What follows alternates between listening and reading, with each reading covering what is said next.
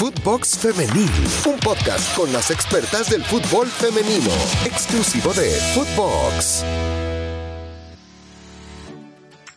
¿Cómo están? Qué gusto que nos acompañen en un nuevo episodio de Footbox Femenil, esta nueva plataforma, este nuevo camino que estamos emprendiendo.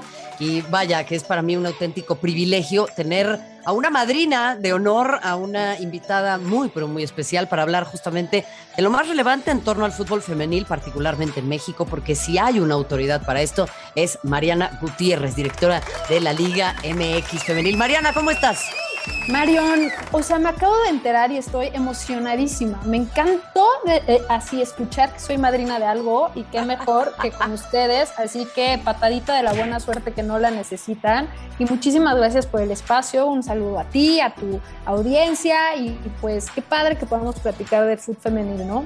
No, sin ninguna duda, y sobre todo en, el arranque de una temporada que para mí marca, me parece un antes y un después, eh, y vendrán muchas más así, porque la liga irá creciendo, irá modificándose, irá mutando, pero en este momento, lógicamente, eh, pues la gran atención está puesta en eh, el tema de las futbolistas extranjeras, el tema de las nuevas reglamentaciones, el arranque de un nuevo torneo. Yo sé que son pocas jornadas, Mariana, pero háblame un poco del balance inicial que haces al arranque de este nuevo torneo.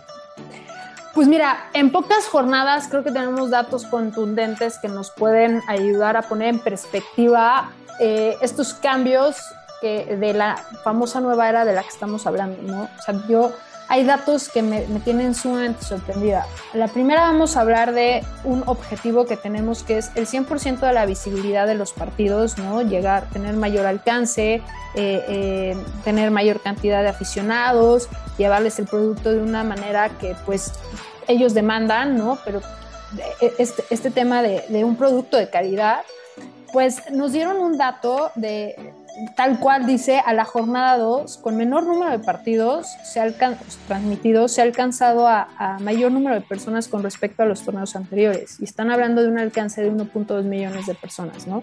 Hay que recordar que este alcance, eh, el, acumulado de cada torneo del, Guardianes 2020 y del Guardianes 2021 fue de 4.6 millones cada uno, lo cual este 1.2 millones de personas nos, nos ¿no? Eh, el otro dato es, tuvimos 10 debuts, 10 debuts en estas, eh, eh, en estas dos jornadas. Los pasados dos torneos de guardianes fueron 6 debuts. Los demás no los, voy a no los va a contar por cómo ha sido la evolución de la liga y porque, pues evidentemente la primera temporada, pues vamos a ver de puros debuts, ¿no? Pero hay que hablar que son 10 debuts donde 6 aportan a la regla de menores con esta evolución que tuvo a partir de la 2002 a la 2006. Ya tenemos tres debuts de jugadoras no formadas en México que ustedes conocen como extranjeras. Ya recibimos seis certificados de transferencias internacionales eh, de esas no formadas, entonces próximamente estaremos viendo los debuts de estas jugadoras, ¿no? Eh, eh, y, pues hablando de, de, temas de lo que tú platicabas, estamos estructurando independientemente a estas jornadas que vemos que a mí probablemente es lo que más me emociona, eh, la sub-17, ¿no? las nuevas fuerzas básicas de la Liga MX femenil. Pero sí, te puedo decir que es, es grato hablar de los avances que estamos teniendo, de los resultados que estamos teniendo, eh, eh, y estamos emocionados por lo que viene. A ver, y, me emociona a mí también. Lo que pasa es que luego, bueno, desde el lado de la prensa te damos mucha lata, ¿no? O sea, se habló mucho de si las extranjeras iban a frenar el desarrollo de las mexicanas, si esto finalmente era una determinación que se había tomado eh, eh, demasiado temprano, que tal vez hacía falta evolucionar más. Y yo creo que no está de más, porque es una respuesta que yo ya sé, pero no necesariamente el resto del público lo tiene que saber, porque la gente tiene pelo, no turbante. Eh, habría, Mariana, que explicar por qué se llegó a este punto y por qué se toma esa decisión ahora. Em, ¿Has visto que, ha tenido una, buena recepción, ¿no? El, hecho de tener a futbolistas extranjeras en, nuestro país. ¿Y con qué finalidad fue que se determinó que esta, que esta, o sea, que esta ley o esta, esta ley, esta regla puedes cambiar, ¿no? Hay que, eh, y qué bueno que lo dices, porque eh, eh, efectivamente, ¿no? No podemos partir de la base que todo el mundo entiende porque se toman ciertas decisiones, este, pero hablemos de los dos grandes propósitos que tiene la liga a, corto, mediano y largo plazo, que es aumentar el valor de la liga y aumentar el nivel de espectáculo. ¿Por qué? Porque esta combinación nos va a llevar a ese fin último, que es ser una liga sustentable, ¿no? Una liga eh, pues exitosa, y cuando hablamos de exitosa es que esté rankeada dentro de los primeros cinco, eh, eh, de las primeras cinco ligas del mundo, aunque yo siempre voy a insistir en que tiene que ser la mejor liga del mundo, ¿no? Y con ello creo que comparte la visión todo el mundo. Entonces, partiendo de estos dos propósitos, se tienen que tomar ciertos acuerdos para, para, para alcanzar esos objetivos. El tema de las extranjeras o jugadoras no formadas en México no fue un dedazo, ¿no? Fue así de decir, ah, bueno, yo creo que ya, no.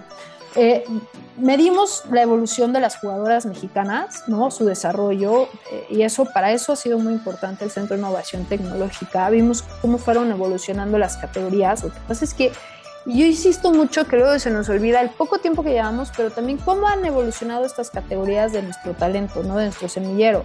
Desde si mal no recuerdan, teníamos eh, mayores. Jugadoras, eran tres categorías, las mayores, la sub-23 y la regla de menores. Así arrancamos.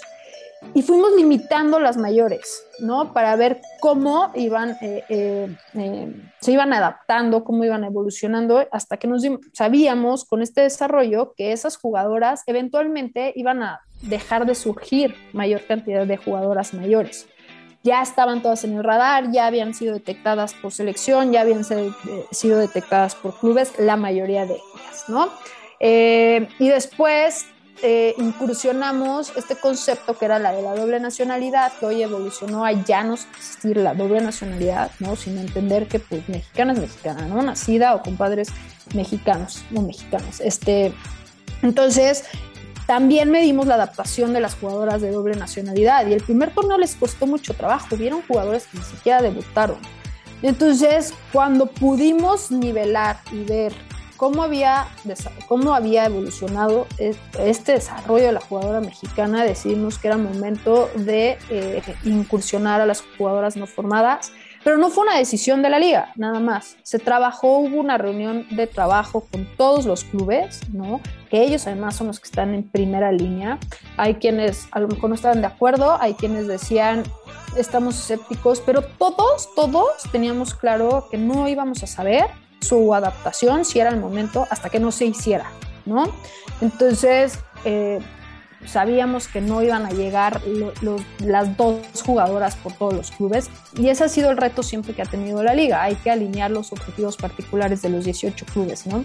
Entonces ahora nos toca medir, nos toca medir esa, esa, esos registros de estas jugadoras que además están llegando de todos lados, ¿no? Eh, eh, y hay que entender que nuestros países vecinos, nuestros, nuestros países del sur, pues esas jugadoras no están teniendo muchas posibilidades en sus ligas, ¿no? Eh, eh, eh, las ligas de, allá, de nuestros hermanos, no han crecido como, como está creciendo la liga mexicana. Entonces, es importante también abrir las posibilidades, generar valor a través de, de, otras ideas y, y, además esto va a traer mayor competencia para todos, ¿no? Entonces decidimos generar valor y abrir las posibilidades. Esto se hizo a la par de, fuerzas básicas, porque teníamos claro que el objetivo siempre va a ser no dejar de abrirle las puertas a las mexicanas ni al desarrollo de temprana edad de nuestras jugadoras, ¿no? Eso, en esa combinación, sí. nos va a dar una formación de talento a corto, mediano y largo plazo mucho más fuerte del que ya teníamos.